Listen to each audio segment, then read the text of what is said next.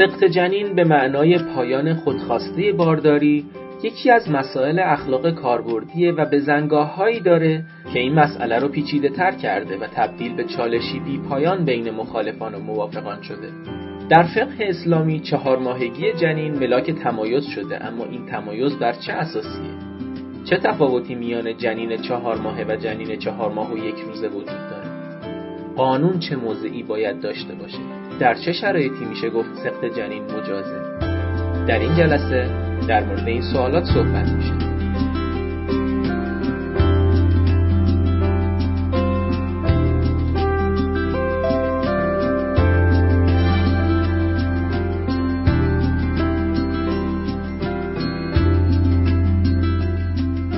به نام خدا این اولین جلسه حلقه مطالعاتی فلسفه اخلاق با موضوع اخلاق کاربردیه که در تاریخ 28 آبان ماه 1398 برگزار شده.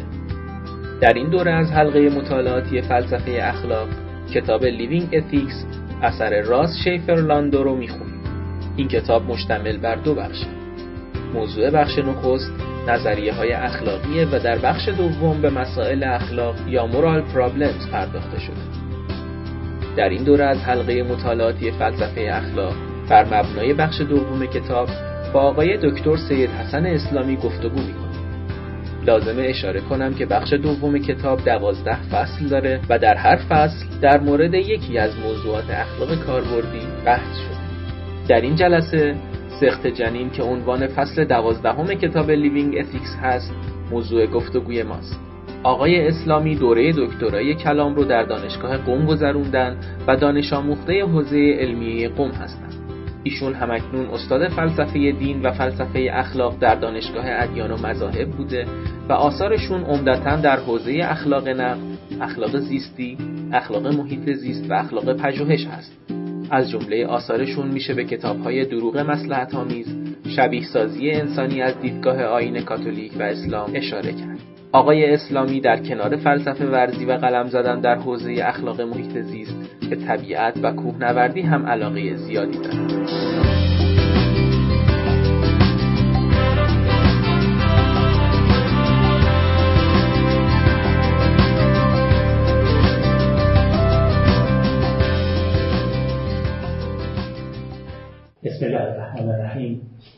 رب اشرح صدری و یسر لی امری واحلل عقدة من خیلی خوشحالم که مجددا در خدمت دوستان جوان و مشتاق و پرشور هستم. همونجور که گفتن آقای غلامی بحثی که در اینجا در واقع قرار من ارائه کنم بخش دوم Living Ethics راس شیفر لندو هست که طی فصول متعددی مباحث اخلاق کاربردی رو مطرح می‌کنه. ابورشن می‌گیره تا نجات پرستی و مسائلی از این دست. خب قبل از موضوع بحث اجازه من این بحث رو ترک کنم که شاید جست و گریخته لابلای بحث اخلاق فضیلت هم گفته باشم. اما اینجا می‌خوام خیلی منظمتر بگم. و اون که از اصولا اخلاق ناظر به عمل هست و اخلاق کاربرد. ما در اخلاق دنبال این هستیم که ببینیم چگونه منشی باید داشت یا چه رفتاری باید در پیش گرفت در زندگی؟ چگونه باید زیست؟ از قریب هم تقسیم می‌کردم برای مثال خاج نصیر الدین توسی میگه حکمت دو گونه است حکمت دانستنی حکمت بایستنی. گاه ما میاندیشیم چه عالم سازوکار عالم چگونه است؟ گاه درگیری می‌شویم که در این عالم چگونه سازوکاری به کار بگیریم چگونه زندگی کنیم. چه سلوکی داشته باشه این اخلاق. ولی متاسفانه عملا در طول تاریخ آدم ها وقتی درگیر مسئله عمل میشن به دلایل اینکه حالا یا ذهن ما این گونه بار آمده یا گاهی وقتا برای فرار از مسئله زود میقرتیم به مباحث نظری. هرچند بدون نظر ما نمی‌تونیم هیچ عمل درستی انجام بدیم و نظرورزی لازمه عمل هست ولی گاهی وقتا این نظرگرایی که توی این بحث برزخ اخلاق ورزی اشاره کردن اینقدر صدقش پررنگ میشه که آدم فراموش می‌کنه اخلاق برای چیز. پوپر در جای اشاره می‌کنه میگه که در قرن هفدهم جان لاک می‌خواست کتابی درباره اخلاق بنویسه. درباره اخلاق. بعد فکر کرد که خب وقتی ما می‌خوایم درباره اخلاق بحث کنیم ناگزیریم درباره مبانی مبانی تصوری تصدیقی و همون چیزایی که من و شما می‌دونیم بحث کنیم. و وارد بحثایی شد که 300 سال فلسفه انگلیسی تو اون گیر کرده. هنوز نتونسته خودش بکشه بیرون این خطر همیشه ما رو تهدید می‌کنه. به خصوص در که این زمینه و این مسئله هست که همیشه ذهن بلا فاصله به سمت نظرگرایی و نظریه پردازی به پردازی در ایران با اینکه بنیاد اخلاق عمل هست بحث بحث‌های نظری شکوفاتر از بحث‌های کاربردی هستن و کتابایی که در عرصه اخلاق نظری هست بیشتر هست. همین اخیرا من جای کارگاه داشتم و مثالی مطرح کردم برای استادان دانشگاه. اتفاقا بحث همین سخت جنگ بود که تصور کن دختر دوازده ساله‌ای بر اثر تجاوز به عنف باردار میشه و به شما مراجعه می‌کنه میگه من مجاز هستم سخت کنم یا نیستم؟ شما چی میگید؟ استاد بعدش گفت که من میگم باید اول ساختار اجتماعی کشور درست بشه. گفتم یعنی چی؟ گفت تو ساختارها و زیر سادا درست نشه؟ گفتم یک دختر دوازده ساله داره از شما یک سوال می‌کنه. اینو جواب بدید شما. واقعا متوجه نمی‌شد من چی میگم یا من نمی‌تونستم توضیح بدم. یعنی آمادگی اینقدر نیرومنده که ما رو به سرعت میکشونه به بحث بسیار بسیار انتظایی که از عمل بدور است. نقل می‌کنم که شلوک هولمز که معروف حضور همه شما هست. با همکارش واتسون رفتن کمپینگ. رفت چادر زدن و شب استراحت در بیابان نیمه شب بیدار شد. شلوک هولمز و واتسون رو از خواب بیدار کرد.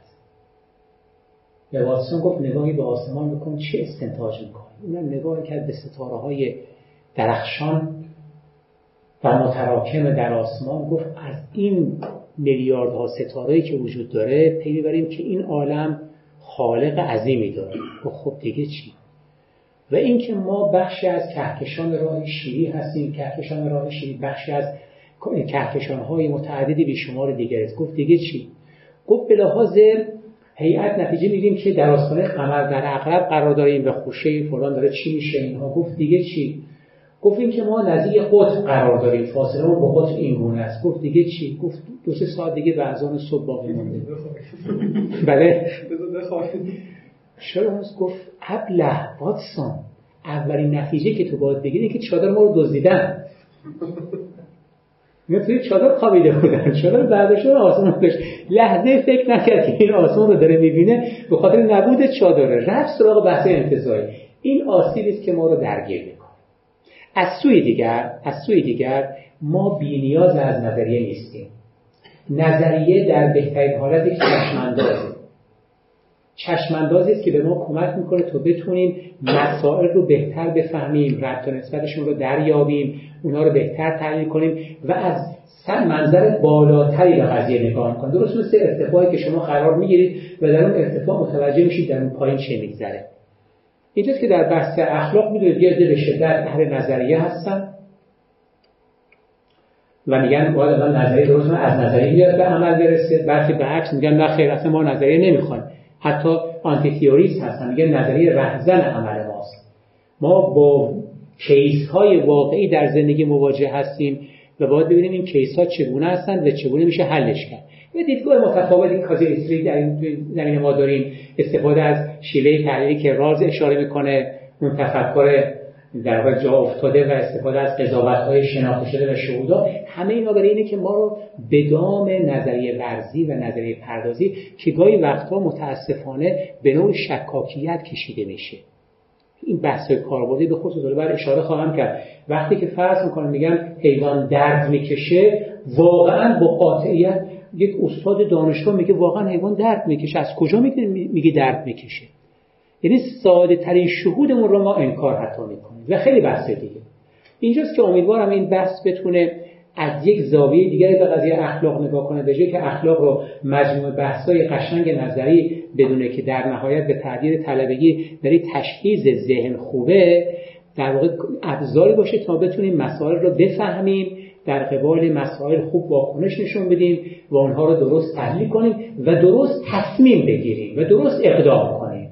این تصمیم و اقدام خیلی مهم خب بخش دوم این کتاب شیفرلاندو که در واقع بخش مهمتر کتاب هست. بخش اول که بخش نظری فکر می‌کنم حدود سال خورده صفحه باشه. بخش عمدهش بخش نظری است. حول مسائل مهم اخلاق کاربردی میشه اولین بحثش ابورشن هست. سخت جنین بحث یه بحث هم شده تلفظ این کلمه یعنی اسم این شیفرلاندو باید باشه. بله شیفرلاندو این این دو فامیله ها که هستن شیفرلاندو معمولا چیز آلمانی داره. یعنی یک فامیل از زن هست که از مرده. حالا باید این چرا این, این اسم معمولا تو آلمان متعارف است اینجور فامیل خب در هر فصلی در فصول متعددی که این کتاب داره این فصول بخش دوم این کتاب حدود بله ده یازده فصل دوازده فصل فکر می‌کنم و از ابورشن شروع میشه سخت جنین تا اخلاق جنسی. که در اون بحث سخت جنین حیوانات محیط زیست اتانازی یا بهکشی عدالت اقتصادی جهانی شدن بحث نجات پرستی تروریسم بحث مجازات اعدام که خیلی بحث مهمی است دف بحث مواد مخدر بحث به اصطلاح مهندسی ژنتیکی و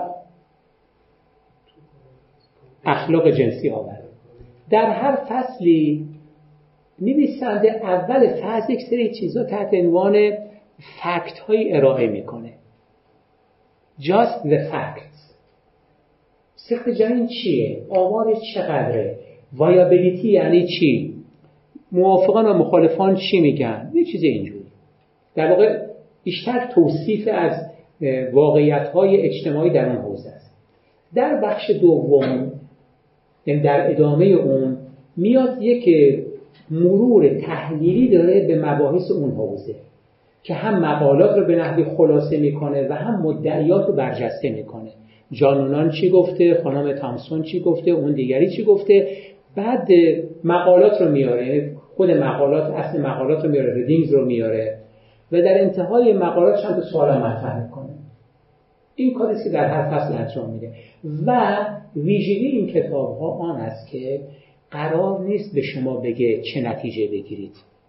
قراره به شما کمک کنه با داشتن اطلاعات کافی و آگاهی لازم خودتون تصمیم بگیرید.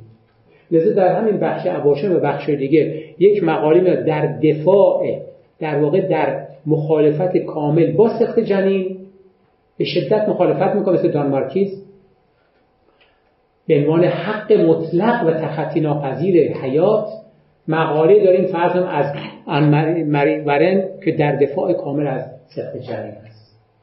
و یکی از امتیازات خوب این سبک فلسفه ورزی و این نوع کتاب خواندن و این نوع خواندنی ها همینه که به جای تحمیل یک دیدگاه به شما و تشویق شما که این دیدگاه رو حتما دنبال کنید که و عمل مختار اینه این کار نمی‌کنه بلکه میگه دیدگاه ها این هست و شما انتخاب اما هنگامی که ما این فصل رو بریم فصول رو میگذرونیم عملا نگاهمون به خیلی از مسائل دگرگون میشه. خب اجازه بدید هم همراه با در واقع یه چیزی بینابین باشه نه به سر آقای دکتر جوادی نه به سر متنگرایه و نسگرایانه. ما هم به مد گاهی وقتا ناخونک بزنه هم خارج بشیم و از خارج بحث جنین مطرح سقط جنین در ایرانی پدیده جهانی است. همیشه هم بوده. در همه جای عالم پدیده به نام سقط جنین ماده سقط جنین در این تعریف ساده یعنی پایان دادن آگاهانه و آمدانه به حیات جنین. این سقط جنینه. پایان دادن آگاهانه و آمدانه به حیات جنین. لذا شاید دقیق باشه که بگیم اسقاط جنین. ولی دیگه حالا جا سقط جنین انداختن جنین. پایان بخشیدن به حیاتش. خب این کار گاهی وقتا به دلایل درمانی خیلی شدید صورت می‌گیره. ما خیلی وارد اون بحث نمیشیم. بحثی چندان نداره که جایی که حیات مادر پای حیات مادر در میان هست چه کار باید کرد؟ حیات مادر مقدمه یا نه؟ ما از این بحث خاص خیلی خاص نیستن اما صدق جنین همیشه وجود داشته. ابورشن با کورتاژ فرق لغویش چیه؟ کورتاژ در واقع چرا دکترا میگن این کورتاژ میگن؟ خب چون تعبیر کمتر حساسیت برانگیزی هست. چرا abortion چرا abortion مرسوم یعنی فرق این دو تا کورتاژ هر نوع دستکاری مثلا کورتاژ لثه من خودم کورتاژ کردم لذا اینجا ما کورتاژ کردیم. اولین باری که من با این واژه کورتاژ مواجه شدم تعجب کردم پزشک گفت من لثه شما رو کورتاژ می‌کنم. ببخشید. کورتاژ یعنی در خراب کردن و به هم زدن اون ساختار موجود این کورتاژه. تو سقط اگر کورتاژ کنن یعنی به کمک یه دستگاهی ممکنه اصلا جنین رو تکه پاره کنن. این کورتاژ کورتاژ لثه چیز خیلی رایجی هست. در موردش بگه که لثه شما رو تحریک کنه که فعال بشه میاد کورتاژ می‌کنه پاره پوره می‌کنه. لذا عامتر از سقط جنین. حتی خود abortion aborted باز عامتر از گاهی وقتا ها میگن aborted. شما اون مأموریت غیر ممکن اگه دیده باشید Mission Impossible میگه abortion aborted aborted یعنی متوقف کنید. به هر حال متوقف ساختن بگید پایان دادن بگید این abortion بعد از abortion یعنی یعنی چیز نیستم مترادف نیستم یعنی کورتاژ برای تخلیه جنینه. در همون وقتی ابورت شده با تهموندهش می‌خوان بیارم بیرون. ممکنه بعد دقیقا مثل معمولا از ابورشن چیز عامتره و رایجتری از اون استفاده می‌کنه سقط جنین همه جا بوده. یه جاهایی در واقع حتی از جمهوری افلاتون اشاره به سقط جنین شده تا امروز. و همیشه محل نقاش و چالش بوده. در سنت اسلامی هم بحث سقط جنین داریم. حرمتش هم هست. ولی یادمون باشه طبق تحلیلی که مرموم بهشتی کرده در واقع حرمت سقط جنین از باب اطلاف مال غیره. خیلی نکته مهمی است لذا اگر مادری سقط جنین کنه باید دیش رو به پدرش بده. چرا؟ چون جنین متعلق به پدر مال پدر مالیت داره شیعیت داره. اصلا بحث اخلاقی به اون معنا نداریم در ایران هم سقط جنین بوده. در امریکا هم بوده. و قانونی نبود. در واقع تا دهه هفتاد این عمل غیر قانونی بود و هم ریشه در سنت کاتولیکی داشت این را غلط می‌دونست و هم ریشه در قوانین موجود داشت. ولی اولین بار در دهه هفتاد یک پرونده معروف شد مطرح شد معروف از رو علی رو ورسوس رید. وید. رو ورسوس وید. پرونده خیلی معروفی هست که خانم می‌خواست سخت جنین کنه. و می‌گفت این بخش از حقوق من بر بدن من است. جنین در رحم من, من قرار داره و من حق دارم سخت کنم. حق من. کار کشید به دادگاه و بعد رسیدن به قانون اساسی گفتن برای طبق قانون اساسی این کار مجازه. از اون موقع دعوای سقط جنین در امریکا بالا گرفت و هنوزم ادامه داره. یه عده pro-life هستن. یعنی معتقدن که به هیچ وجه جنین رو نباید ساقط کرد اینا مدافع حیات جنینن. یه عده pro-choice هستن یعنی مدافع حق انتخاب هستن. این برمی در ایران هم سخت جنین در واقع بعد از انقلاب ممنوع بود نادرست بود خطا بود. حتی اگر مادری به پزشکی مراجعه می‌کرد و با موافقت مادر این سخت صورت می‌گرفت پزشک موظف بود دیه اون جنین رو به پدر بپردازه. تا این برای اولین بار در سال 81 در کرمانشاه سمینار جامع سخت جنین در ایران برگزار شد. و منم از اون موقع درگیر بحث سخت جنین شدم. از من مقاله خواستم و مقاله ارائه کردم با عنوان رهیافت های اخلاقی به سقط جنین بررسی موردی تجاوز به عنف که آمدن مشخصا درباره سقط جنین ناشی از تجاوز به عنف مطرح خب اون سمینار خیلی آموزنده بود برای من. سه روز این سمینار ادامه داشت. افراد گوناگونی آمدن و هر کس از زاویه دید خودش می‌گفت. جالب چند پزشک بودن که اینا تحقیقشون درباره سقط جنین در قوم بود. در قوم. و من تعجب کردم که شما تو قوم چرا این کار کرد گفتن طرح رو ما در قوم میگذروندیم. لذا به همین مناسبت درباره سخت جنین هم مقاله نوشته بودن. و جالب بود که خیلی از تصورات خطایی که درباره سخت جنین هست اونجا برطرف شد. یکی این بود که کسایی که سخت جنین می‌کنن به خاطر مسائل شرعی و نامشروع و این حرفا ولد زنا اینا هست. اینجور اصلا نبود. غالب سخت جنین ها در قم از سوی آدمای بسیار متدین خانواده‌دار متعهد مذهبی و زاد ولد بود.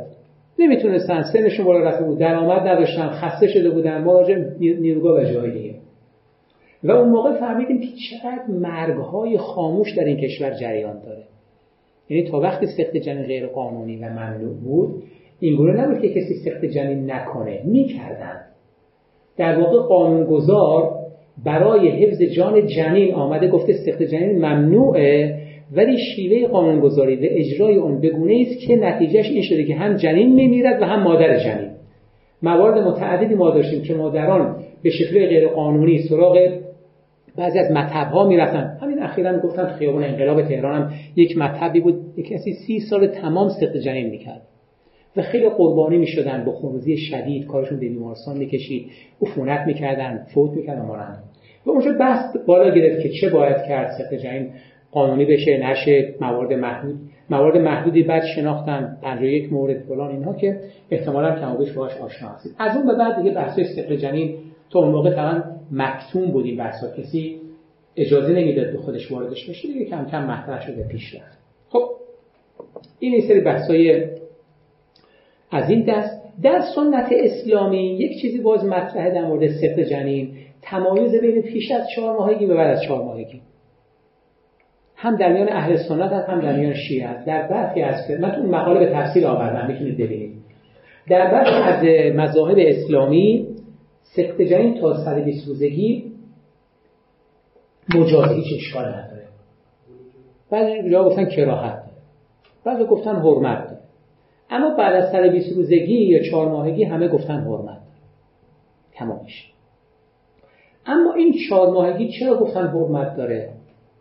استناد به حدیثی است که در چهار ماهگی خداوند ملکی میفرستد و اون روح در جنین میدمد.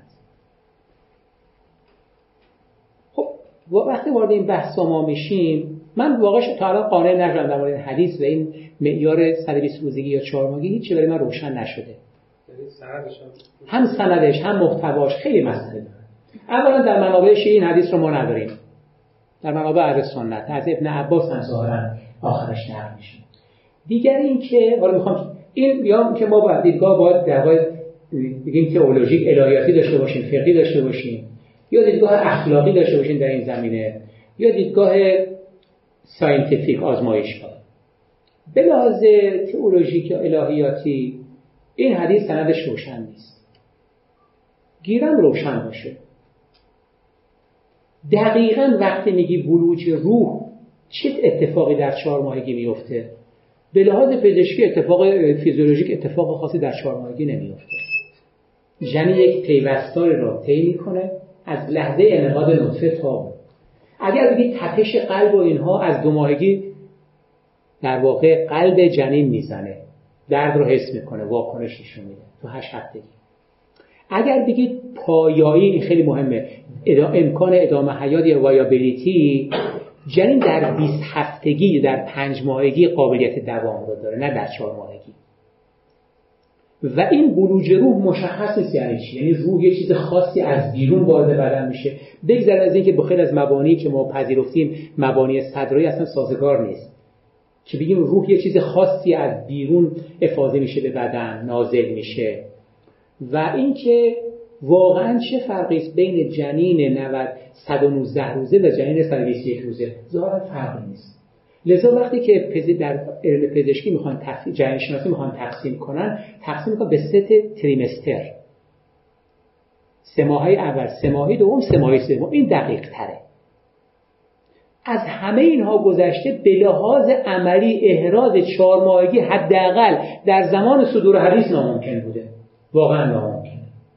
و نهایتا این که یک سری مسائل داره که من حالا بعد بهش اشاره خواهم کرد که فرقی نمی‌کنه در برخی از موارد ما بخوایم تصمیم بگیریم بین چهار ماهگی یا پنج ماهگی. لذا خطی نمیشه کشید. به لحاظ اخلاقی هم خیلی تفاوت نمیشه گذاشت بین سه ماه نیمگی یک جنین و بین چهار ماهگی یا پنج ماهگی یک جنین. چرا؟ هفت ماهگی فرق می‌کنه هشت ماهگی فرق می‌کنه. تو این چهار ماهگی من نمی‌دونم مبناش چیست. جنین هفت ماهی کاملا وایابل هست. یعنی از به هر دلیل از سقط بشه از رحم خارج کنید امکان بقاش هست. ولی چهار ماه اینطور نیست. این خیلی مهم وایابیلیتی یعنی امکان پایایی و دوام و ادامه حیات چی؟ میگن پنج حداقل پنج ماهگی. ولی هفت ماه چی؟ حالا میگن به هر میگن از بیستمین به لحاظ بالقوه بالقوه این دیگه کامله.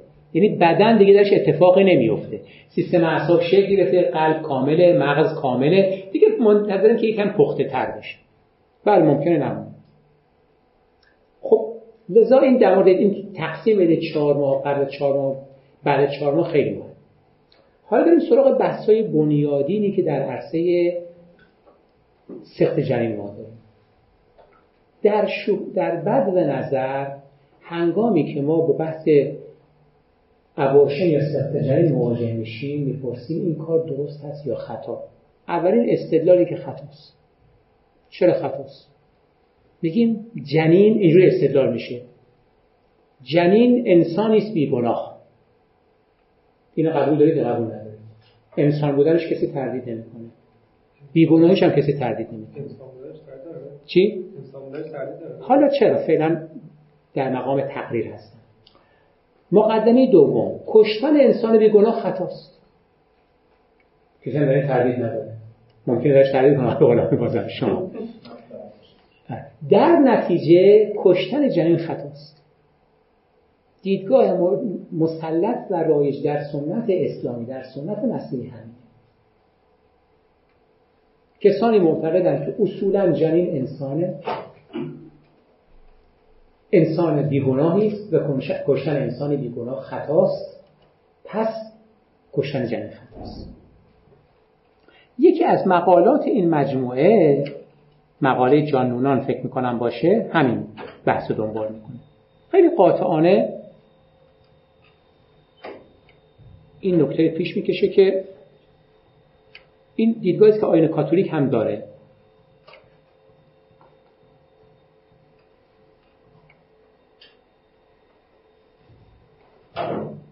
مقاله. ببین an almost absolute value in history. جانونان مقاله داره. شما اگه بتونید بیارید آقای اولامی تقریبا ارزش مطلقی در تاریخی که ارزش مسلط و مطلق. بله. صفحه سر هشتاده سر هشتاد. an almost absolute value in history. تقریبا ارزش مطلق در تاریخ. هیچ ارزشی به اندازه ارزش جان انسان در تاریخ ما نداریم جان انسان محترمه. جنین انسان پس نباید کشتش این استدلالی است که در واقع ادعایی است که آقای جانونان می‌کنه. در این مقاله میگه انسانه بعد یه نکته جانبی هم اضافه می‌کنه. میگه شما در فرایند بارداری واقعا هیچ نقطه رو نمی‌تونید تعیین کنید بگید از این نقطه جنین انسان میشه از این قبل از این نقطه انسان نیست. اینو نمی‌تونید نشون بدید.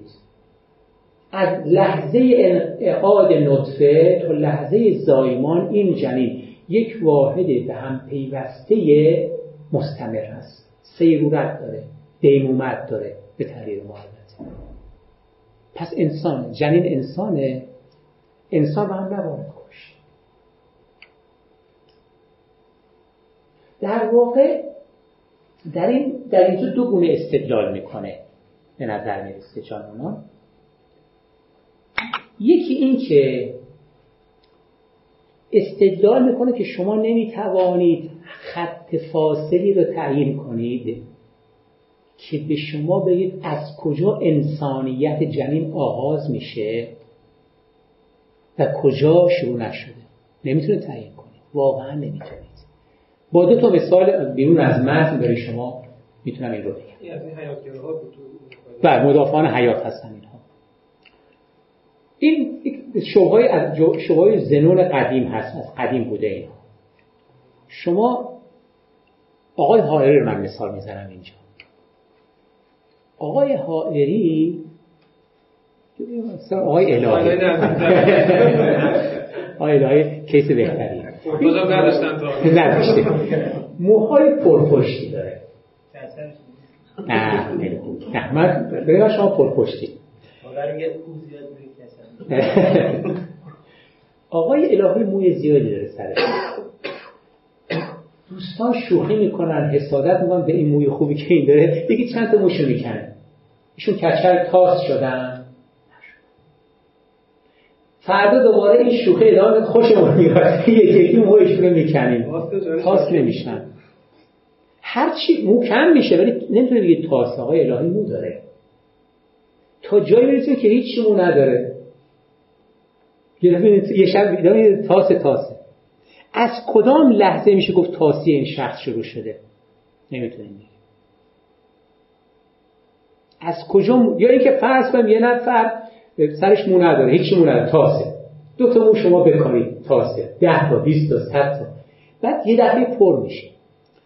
این استدلالی که از قدیم جز شبهات بوده که مثلا اینجور قدیم اینجور مثلا می‌گفتن اگر شما یک دانه شن اینجا بذارید میشه کپه شن توده شن گفتیم نه. اگه دو تا شد چی؟ نه. سه تا شد چی؟ نه. چهار تا شد چی؟ پنج تا شد ولی یه دفعه میشه. ما نمی‌تونیم خطی بکشیم مخالفان این شبهات میگن این رو این مقالطه توش نهفته شده. درسته که واقعا نمی‌توان گفت.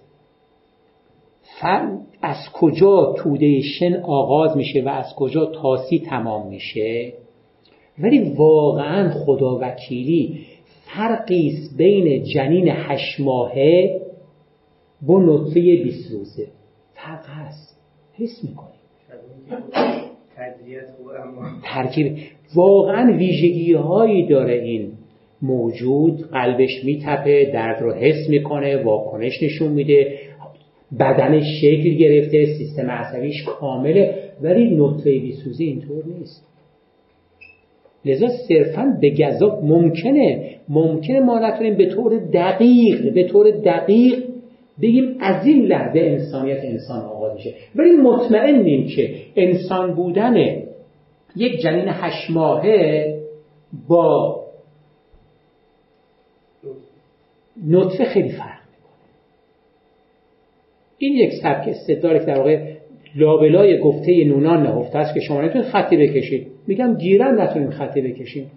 ولی می‌تونیم تمایز بنهیم بین جنین هشت ماهه و نطفه مثلا 20 روزه. برای همینه که خیلی رایج تقسیم می‌کنن. میگن زایگوت تخمک پری امبریو امبریو فیتس. انگلیسی این تعابیر وجود داره و هر تعبیر ناظر به یک مرحله است. در مرحله نخست تخمکه که تا 14 روزه میگن تخمک. یعنی نطفه منعقد شده. بعد یه مراحلی طی که در سنت اسلام تطمینان مزغه و علقه و اینها ازش نام برده میشه. واقعا فرق می‌کنه. استدلال دومی که در واقع یکی از های استدلال هست در کار نونان این که استدلال می‌کنه بر اساس بالقوگی میگه ببینید یک جنین انسان همان قدر انسان است که یک انسان. چون این انسان رو اگر شما تغذیه کنید بهش غذا برسونید این میشه انسان. چه فرقی وجود داره؟ چه فرقی وجود داره بین من که یک انسان کامل هستم یعنی به بیولوژیک و فیزیولوژیک نه معنوی. و یک جنین هفت ماه. اگر اونم فرصت های منو داشته باشه انسان میشه. این بحث پتانسیالیتی تو سنت اسلامی هم ما داریم. عمدن هی گاهی وقتا اشاره می‌کنم برای همین. که بعضی از عالمان اهل سنت سخت جنین رو منع می‌کنن. میگن چرا؟ میگه مانع از آن است که یک جنین که می‌تونه انسان بالقوه باشه از انسانیت محروم بشه. بعضی با همین استدلال میگن پیشگیری هم ممنوعه. ازلا ممنوعه. پیشگیری هم نوع ممانعت از آن است که یک انسان بالقوه به انسان بالفعل تبدیل بشه. اینه در سنت کاتولیک هم ما داریم. در سنت کاتولیک پیشگیری آمدانه ممنوعه. میگن تنها کاری که شما می‌تونید بکنید از سیکل های طبیعت استفاده کنید. یعنی در ایامی که احیانا امکان باروری در زوج در شریک جنسی وجود داره هیچ نوع آمیزشی صورت نگرفته این کار اشکال نداره. ولی اینکه شما اقدام کنید و پیشگیری کنید این کار ممانعت از آن است که یک انسان بالقوه به انسانی بالفعل تبدیل بشه. این اصاره چیزی که در واقع آقای نونان در این مقاله میگه و حرفش اینه که خطی نمی‌توان کشید مرزی نمی‌توان کشید و هر جنینی در واقع یک انسان کامل هست. این معمولا دیدگاهی است که همه جا وجود داره. یعنی وجود داشته در واقع. خلاصش این که جنین انسان انسانی است بیگناه کشتن انسان بیگناه خطاست. پس کشتن جنین خطاست. و همینجور که گفتم جانونان در این مقاله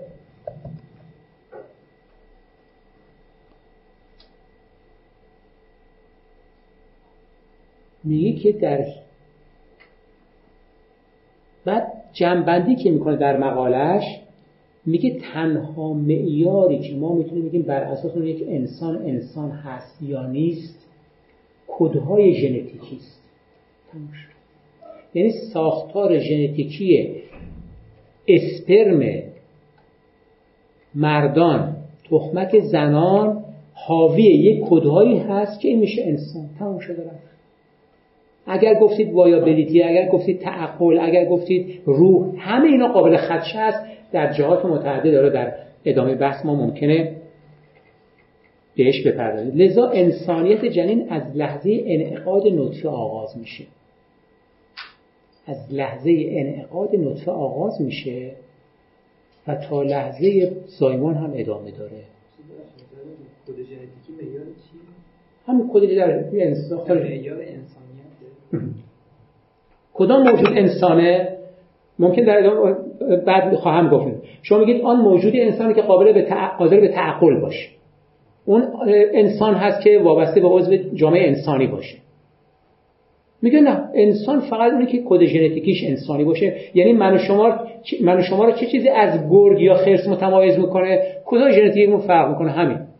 هیچ چیز دیگه. نیست این دیدگاهی است که جان لونان در این مقاله ارائه می‌کنه و مبتنی بر دو مقدمه است. این دو مقدمه همیشه تو ذهنتون باشه. یک جنین انسانی است بیگناه. دو کشتن انسان گناه خطاست پس کشتن جنین خطاست. این صورتبندی ها خیلی به ما کمک فرقی بین جنین متولد شده و چیز نمی‌ذاره دیگه. نه دیگه نه. برای نونان یکسان. اون که به طریق اولا کشتن شده بله بله. یا مثلا حالا این کدهای ژنتیکی بعد از لقاح انجام میشه درسته؟ بله. حالا بگیم وسیله یه چیزی داروی یه چیزی بشه بعد از مثلا چیز و قبل از لقاح این لقاح جلوی لقاح رو بگیر. آره. این اشکال نداره چون ما چیزی از بین نبردیم. مانع پیش آمدنش شده. نه اشکال نداره. خب ببینید پس استدلال خیلی صورت روشنی داره. جنین انسانی بیگناه. کشتن انسان بیگناه خطاست پس کشتن جنین خطاست. این دیدگاه سنتی مسلط شناخته شده و معروف است که در اینجا آقای نونان ازش حمایت می‌کنه. خب این دو مقدمه رو ما می‌خوایم در ادامه بحث کسانی کوشیدن شما وقتی می‌خواید یک استدلال رو رد کنید نتیجه رو رد کنید با سراغ مقدمات برید. اگر مقدمات رو تونستید مخدوش کنید نتیجه مخدوشی اگر نه مخدوش نیست. برخی آمدن مقدمه اول رو درش خدشه کردن برخی مقدمه دوم. چیزی که آقای غلامی گفت همین که آیا جنین انسان انسانه؟ ما وقتی میگیم جنین جنین انسانی است بیگناه. این تو مقدمه اول اینو گفت. آیا جنین انسان انسانه؟ واقعا انسانه. خانم مری آن بیاد شو مقاله داره با عنوان On the Moral and Legal Status of Abortion. در باب منزلت اخلاقی و حقوقی سخت جنگ. این مقاله خیلی مقاله معروفی هست. در اینجا درست در برابر نونان قرار می‌گیره و از سخت جنین به شکل کامل دفاع می‌کنه. پروچویس هست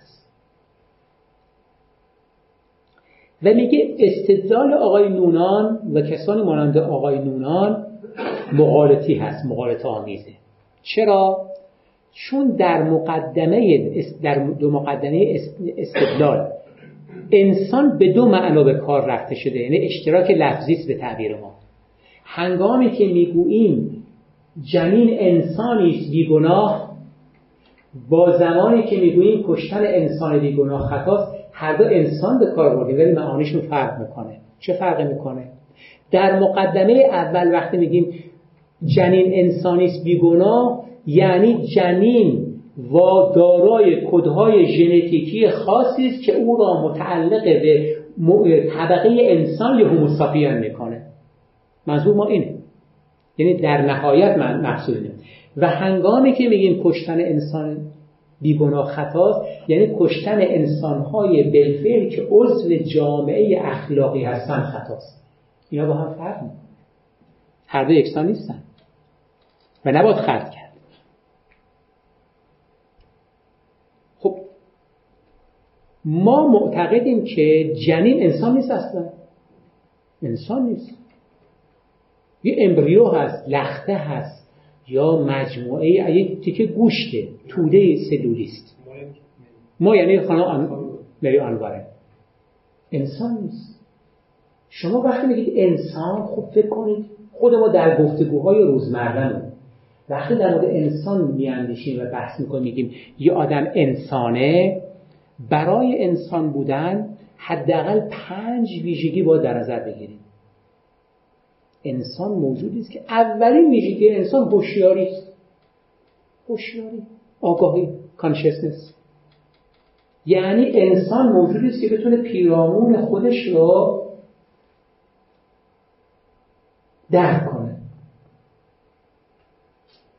سعدی یا مرد نکونام نمیرد هرگز. بعد بقیه چیه؟ مرده آن است که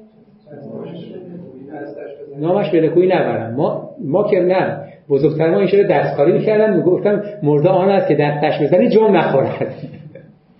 یه واقعیت است. انسان زمانی انسانی که هوشیاری داشته باشه. مرده جسده. انسان نیست دیگه. اگرم ما احترام می‌ذاریم به احترام ما قبل هست نه خود جسد. این جسد. اولین ویژگی یک موجود انسانی و انسان هوشیاری یعنی آگاهی از پیرامون خود. واکنش به پیرامون خود. توجه به پیرامون خود. ما در جنین را نمی‌بینیم. حداقل تا یه زمانی به هیچ وجه جنین همچین کاری نمی‌کنه.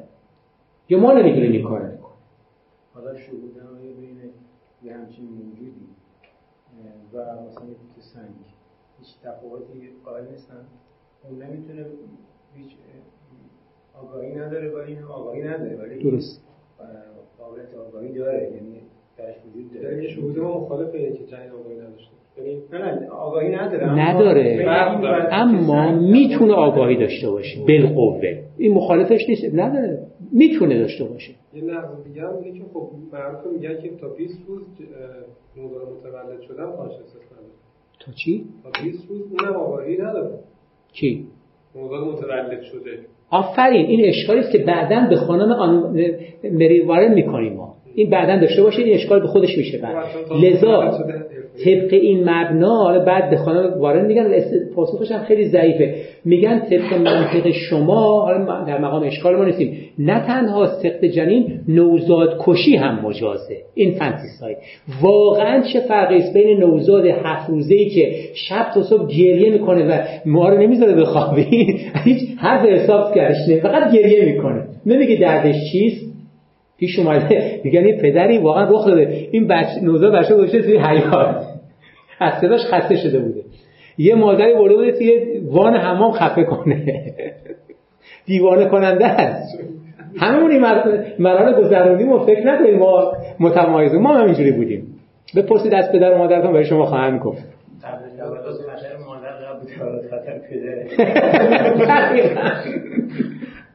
خب پس اولین ویژگی که انسان را انسان می‌سازد هوشیاری است آگاهی است. قدرت ادراک اشیاء پیرامون خود. دومین ویژگی انسانی استدلاله. ما تو میگیم میگه تو حرف حساب تو کتت نمیره. استدلال کردن لازم انسانه موجود انسانی یعنی شهروند شما بگید با آدم با هر انسانی به میزانی انسانه که بتونه استدلال کنه نه اینکه قلدری کنه. منطقی داشته باشه. بتونه بگه زیرا که چرا زیرا که نه که اگه گفتید چرا میگه ارا. بعضی اینجا میگه ارا why because I انگلیسی why because I. بله. این نیست. انسان استدلال می‌کنه. سه. بله؟ مجانی نداره سه انسان موجودی است که فعالیت های خودانگیخته داره. خیلی مهمه. خودانگیخته. یعنی ما ماشین نیستیم که همیشه کوکمون کنن یا برونن ما رو. نشستید ناگهان تصمیم می‌گیرید بلند شید توی این بارون برید قد پیاده روی کوهنوردی کنید. خودانگیخته است. حالا ممکنه جنون باشه ولی خودانگیخته است. ما بسیاری فعالیت خودانگیخته داریم. تصمیم می‌گیریم امشب تصمیم می‌گیرم به جای دیدن تلویزیون و سریالی که همیشه می‌دیدم برم قدم بزنم با خودم خلوت کنم. این فعالیت خودانگیخته لازمه انسانه. موجودات غریزی همچین فعالیتی ندارن سنگ همچین فعالیتی نداره. یعنی من مستقل از تأثیر عوامل بیرونی اقدام می‌کنم.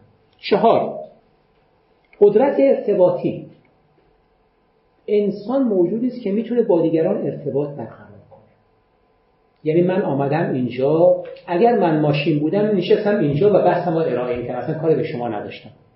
ولی متناسب با سوالی که می‌کنید تنزی که میگید نکته که اشاره می‌کنید من وارد یه گفتگوی تازه با شما میشم. این گفتگو فراز و فرود پیدا می‌کنه. ارتباط یعنی همین. یعنی این جاده دو طرفه داره ایجاد میشه و چند طرفه که این جاده ما رو به مسیرهای تازه هدایت می‌کنه. که از اول من نمی‌دونستم. لذا همین امروز کسی گفت امشب اونجا بحث تازه داری گفتم نمی‌دونم. نمی‌دونم. چون بستگی داره سوالی که شما می‌کنید ایده که شما میگید منو ممکنه به یه جایی بکشونه که برای خودم هم تازگی داره. و چیزی بگم که خودم نشینه بودم تا الان. این پیش اومده برای خودم. واقعا پارسال سالن فرهنگ ارتباطی سخنرانی من داشتم. یه سخنرانی من قبلا یعنی پیشنویسش داده بودم. بعد دیدم این همکاران خیلی بحثای پریشانی ارائه کردن و یه گروه مهمانم از فرانسه اومده بودن جالب نبود. بلافاصله بحث ما عوض کردم شگفتی بحث کردم. مثل پدیده شگفتی. و اینقدر جالب بود که خودم شگفت زده شدم. مثلا خودم جالب بود که همچین چیزا بلدم خودم نمی‌دونستم. واقعا رو بگن در واقع از طریق و اهمیت دیالوگ هم همینه. گفتگو باعث میشه که آدم به زوایای تازه از بحث آشنا بشه. پس چهارمین ویژگی انسان داشتن قدرت ارتباطی است. نسبت اینا یعنی یکیش بشه. حالا توضیح میدم. حالا پنجمش هم بگم. پنجمین ویژگی انسان آگاهی به خود هست. خودآگاهی self-awareness همه ما به خودمون آگاهیم. یعنی همین الان شما می‌دونید روی صندلی نشسته اید و دارید گوش می‌کنید و بخش ذهنتون جای دیگری هست. دارید دارید فردا فردا برنامه‌ریزی می‌کنید. دارید اون کفشی که پولش گرفتن تحویل ندید به فلانی تحویلش بدین و چیزی از این دست همه این خداگاهی رو داریم. این پنج تا کنار هم شما بگذارید. ما انتظار داریم حداقل دو تاش سه تاش در یک آدم باشه. نمیگیم همش باشه ولی انتظار داریم بخش از اینها باشه. کدام یک از اینا در جنین هست؟ خداگاهی ما نمی‌تونیم داوری کنیم. اما بقیهش رو می‌تونیم داوری کنیم. نداره. پس جنین هیچ از این ویژگی ها رو نداره. و بنابراین انسان نیست. بله؟ خداگاهی؟ قابل داوری میگم فرض می‌کنم قابل داوری ما نمی‌تونیم بفهمیم که جنین خداگاهی داره یا نداره. کما اینکه یک مقاله داره توماس نیگل خفاش بودن یعنی چه؟ ما نمی‌فهمیم خفاش خداگاهی داره یا نداره. واقعا نمی‌فهمیم. خیلی سخته با تکلف لذا حکم کردن در این بار دشوار است. بنابراین چون جنین انسان نیست به معنای عضوی از جامعه اخلاقی سخت جنین اشکالی نداره. و این نتیجه گیری که خانم وارن می‌کنه اینه بنابراین نه, نه مشابهت جنین به انسان نه امکان بالقوه انسان شدن آن به هیچ روی بنیادی برای این استدلال که جنین دارای حقی مهم برای زیستن است فراهم نمی آورد اینا دلیل نیستن چون تو استدلال نونان بحث بالقوگی مطرح بود. این بالقوگی استدلال خطرناکی است آقای شیفرلاندو در اون تحلیلی که داره برای مروری که برای مقالات داره یه مثال خوب می‌زنه. میگه خانم هیلاری کلینتون امکان میگه من الان که دارم این رو می‌نویسم خانم هیلاری کلینتون امکان بالقوگی برای ریاست جمهوری امریکا رو داشت. نشد. من الان این امکان رو دارم که با خرید بلیط های لاتاری برنده بشم. داری ممکنه نشم. این امکان معیار خوبی نیست برای که ما بخوایم بر اساس اون بگیم چون بالقوه می‌تونه این بشه پس این کارو بکن این حرفی است که خانم ان ماری وارن در این مقاله آورد. چی؟ ولی اگر جلوی خانم کلینتون رو بگیری مثلا که بعد سقطش کنی اعتراض نمی‌کنه که چرا؟ چرا؟ چون انسانه. چون انس... رد صلاحیت نشد رأی نیورد. مثلا اگر مثلا بله. ولی چون انسان انسان. اگر کلینتون جنین بود می‌گفت مرا اگر سقط من رئیس جمهور آینده امریکا نمیشم. اون موقع اشکال یه جور دیگه به خودش می‌گیره. چی فرمودی شما؟ اشتباه در تعبیره. این احتمال این امکان 100 درصده. یعنی جنین صد درصد حالا اگه صفر نشه پتانسیال پتانسیال هست صد درصد ولی اون احتمال دیگه ممکنه از یک میلیون یه نفر مثلا لاتاری رو برنده بشه. یعنی اونم ممکنه لحظه یک بار اتمام بارداری خیلی اتفاقات ممکنه بیفته. این سخت بشه معیوب باشه همه این احتمالات وجود داره. قابلیت. نداره. همه اینا یعنی حالا نمی‌دونم چه توضیح بدم. یعنی خیلی فرقش با هم واضحه. اون احتمال برنده شدن تو لاتری هستش که یک در میلیون نه بالقو نه یک در میلیون. یه رقیب جی دو نفر هستن نه. دو نفر. احتمال نیست. تو انتخابات امریکا دو نفر هستن هر دو بالا آمدن هر دو مدافعانی دارن. یه امکانی داره بالاخره. بالقوه این, این رئیس جمهور بالقوه امریکاست. این که نمی‌تونه منکر بشید بالقوه است. حالا این بالقوگی چقدر احتمال داره تحقق پیدا کنه؟ اون بحث بعدیه به نظر یعنی اون بالقوگی خیلی مهمه. یک مقاله دیگری داره خانم مری آنوارن که در اینجا بهش اشاره نمی‌کنه آقای شیفرلاندو چون بعدا یه اشکال چند تا اشکال جدی بهش کردن به خانم وارن. یکی این که تمام این که شما گفتید ما بیایم بر بچه یک سالم بخوایم منطبق کنیم یا شش ماهه سه ماهه حداقل صادق نیست. کدوم نوزاد یک روزه یا یک هفته می‌تونه استدلال کنه یا حتی خداگاهی داشته باشه یا قدرت ارتباطی بچه تو دو ماه اصلا نمی‌تونه ارتباط برقرار کنه. میگن از دو ماهگی آرام آرام تشخیص میده حضور دیگران رو حضور رو نمی‌تونه تشخیص بده. شبه رو متوجه میشه این مادرش هست. از دو ماهگی لبخند می‌زنه این خندش یعنی ارتباط. قبل از اون یه تیکه گوشته. گوشت متحرک کرده لذا اگر معیارای فوق رو قبول کنیم منطقا بچه کشی نیز مجاز هست. چون بچه ها نیز قادر به استدلال و مانند آن نیستن.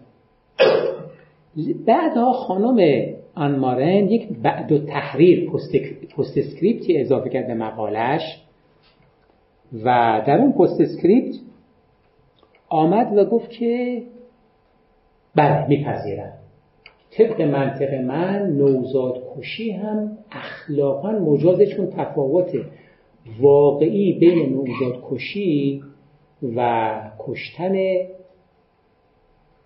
سخت جنین وجود نداره. و لذا با یه چوب هر دارونده میشن اما پاسخی که من یعنی خانم ورن می‌خوام بدم به دو گونه. یکی این که برخلاف جنین اگر من جنین رو نخوام کسی حاضر نیست بگه جنین تو بده من تو شکمم نگه میدارم تو رحمم نگه دارم ولی اگر من نوزادی داشته باشم و بخوام بکشمش کسان زیادی هستن که خواهان نگهداریش هستن. میگن چرا می‌کشی؟ بده ما نگه میداریم. این یک پاسخ. و لذا در واقع شما بیاید جنین نوزاد رو مثل یک اثر هنری نگاه کنید. مثل یک لیوان بلوری خشکه. شما ممکنه که من دیگه این لیوان رو نمی‌خوام ولی چرا بشکنیش بدش بکس یه اثر هنری بدیعه. همین تشبیه به کار می‌بره. Work of art. یه اثر هنری است. لذا کشتن جنین خط... نوزاد خطاست. مانند آن است که ما منابع طبیعی رو نابود کنیم. زیبایی طبیعت رو از این ببریم قندیل هایی که وجود دارن در غارها استلاکتایت و از این ببریم. خطاست رو زیبا هستن اینها دیگر آن که استدلال دیگه این که جامعه ما در کشور ما برای نوزاد ارزشی همسنگ انسان قائل هستند. لذا کشتن نوزاد مانند کشتن انسانه. حالا که نوزاد جنین اینطور نیست.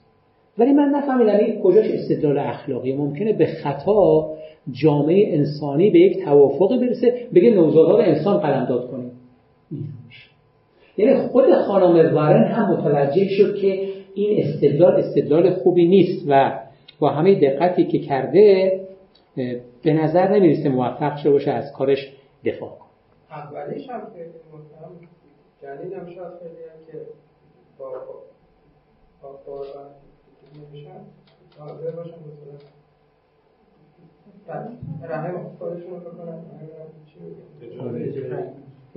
یا از این طرف کسی ممکنه بگه من حاضر نیستم بچه کسی پیدا نشه نوزاد من نگهداری کنه. بگه من حوصله نوزاد ندارم. ببر شما دو سال نگهش دار بعد بیارش. بعد موقع نگه آیا من مجازم بکشم؟ خیلی استدلال زن یعنی واقعا اگر استدلال خانم ورن رو ما بپذیریم منطقا نوزاد کشی هم مجازه و من هر چی فکر کردم نتونستم دفاعی همدلانه برای خانم وارن پیدا چی؟ چه سالی استدلال کرده خاطرتون هست؟ یعنی مقاله آره سال بهتون میگم. مقاله دهه 90 اینا.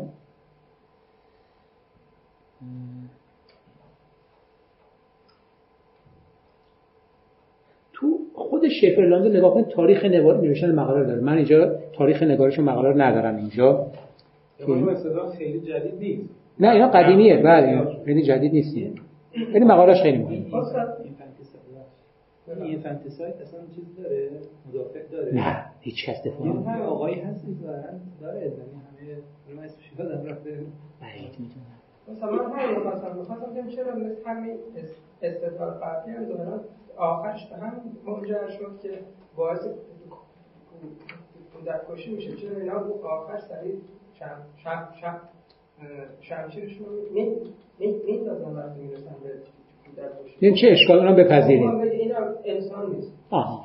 خب اگه گفتیم اون موقع باز اشکال اسلیپر سلوت پیش میاد یعنی استدلال سراشبی لغزنده. اگر نوزاد کشی مجاز باشه کودک کشی چی؟ کودک هم بکشیم. حالا نوجوان هم بکشیم. پیران هم می‌کشیم دیگه. یعنی عملا بعد از استدلال باید یه جای ایستاد و محکم هم باید ایستاد. نه بله اگر بابش باز بشه لذا هیچ تا جایی که می‌دونم هیچ کس نوزاد کشی رو جرمه. جرم بزرگی هم هست. خب. شهودات عرفی استفاده می‌کنه شهودات عرفی جامعه. خب. شهودات عرفی نوزاد انسان می‌دونن آره. یعنی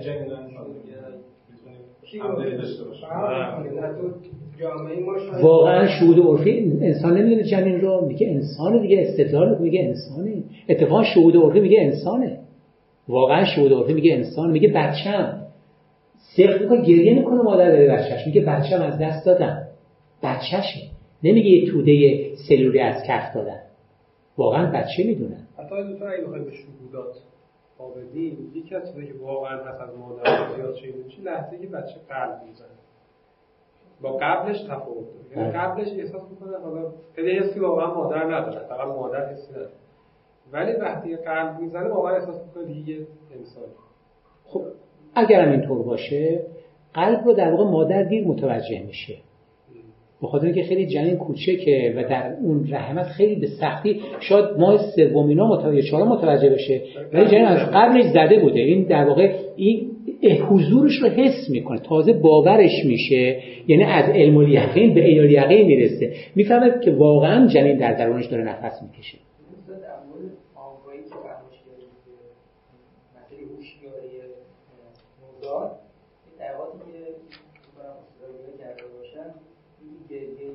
بچه نشان دهنده یه خواسته هاییشه بله. یعنی یه سری من که دارم این نوع گریه کردن بچه مثلا می‌خواد شیر می‌خواد یا غذا می‌خواد یا یه مشکلی داره. خب این غریزه است. یعنی جوابش اینه که غریزه است. غری... یعنی ببین اتفاقا مثال خوبی زدید نوزاد وقتی گرسنش میشه گریه می‌کنه. یعنی غریزش اون رو به گریه میکشونه. نه اینکه تصمیم می‌گیره گریه کنه.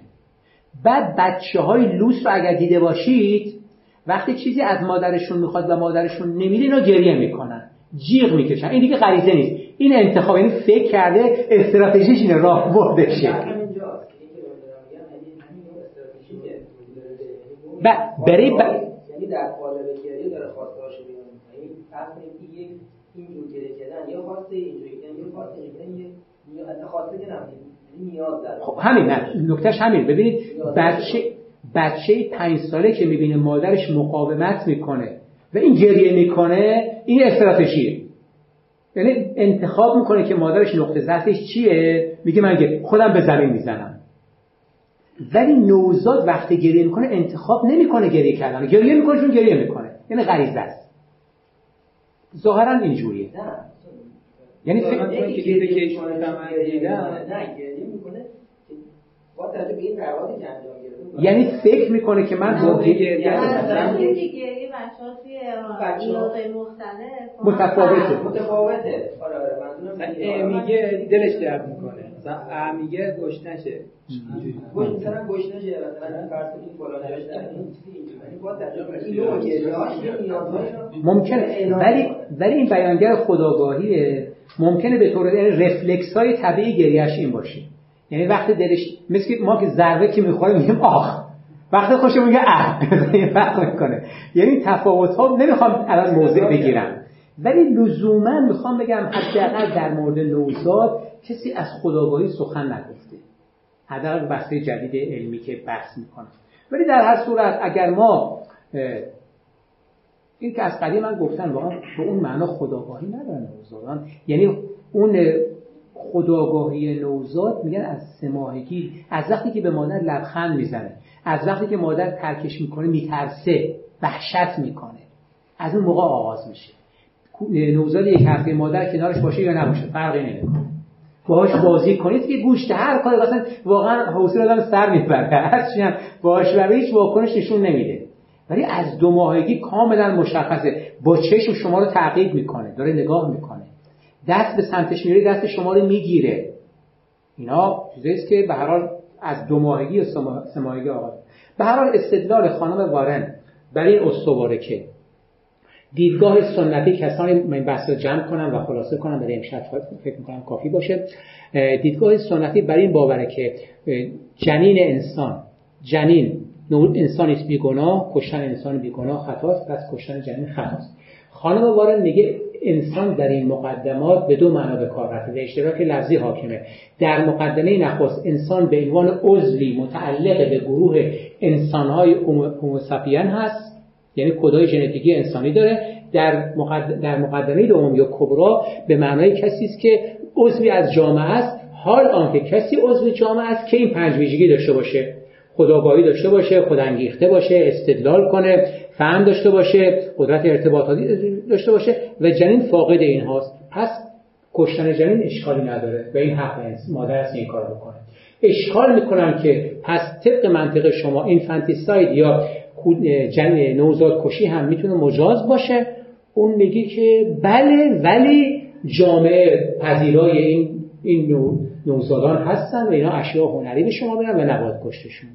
تا اینجا ما اومدیم مقدمه اول رو درش خدشه کردیم که انسان جنین انسان نیست به معنای معدومش مقدمه دوم برای این استواره کرد اصلا جنین انسان همه حرفای شما رو قبول داریم. کی میگه کشتن انسان بیگناه خطاست کبرا اینه کشتن انسان میگه ناخطاست این از کجا آمده؟ این در عرصه های دیگه میشه به کار برد در عرصه استخراج هم میشه به کار برد که خانم جودیز جارویس تامسون استدلال خیلی معروفی کرده در, در خدشه وارد کردن به این کبرا و خیلی مقاله رادیکالی هست. که اگر اجازه بدید انشاءالله میداریم برای جلسه آینده. و سلام علیکم و رحمت الله و برکاته.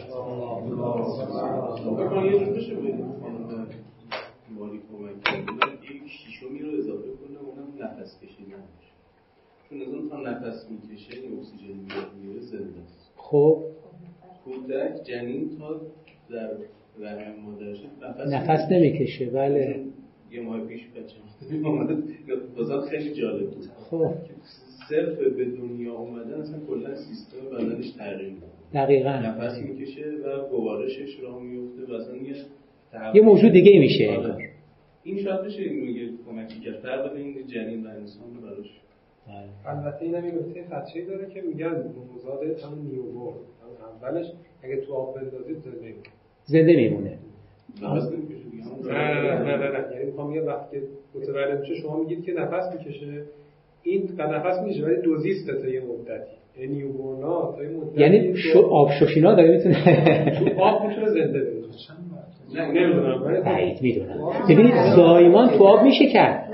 نه بچه نه اینکه قوطه ور میمونه قوطه ور میمونه. نفسشون نمی‌کشه. نفس کشیدن مستلزمه که تحریک بشه به نفس کشیدن. ولی خب بخواد نفس جوری می‌خواد نفس بکشه؟ زنده نمیمونه.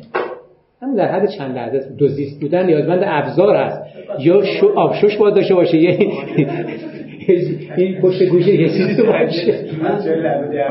ایمان داره ایمان. آها قدره داشته باشه. خب همگی خسته نباشید. تا جلسه بعد خدا نگهدار.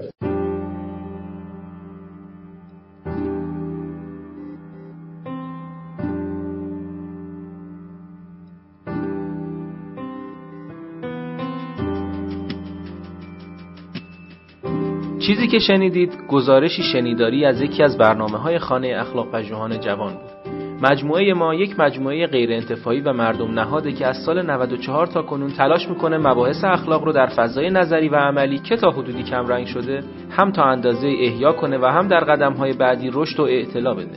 سعیمون بر این بوده که بتونیم منظرهای متفاوتی رو که در این مباحث وجود داره روایت کنیم.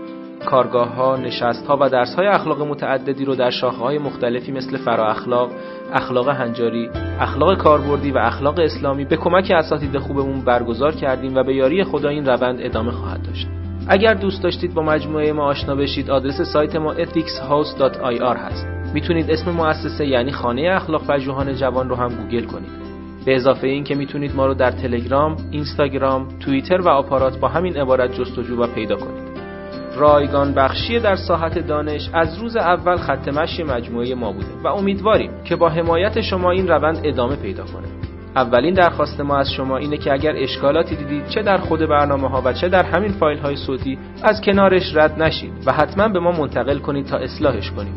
یا اگر پیشنهادی دارید مثلا استادی رو می‌شناسید که به نظرتون قابل استفاده میاد به ما معرفی کنید.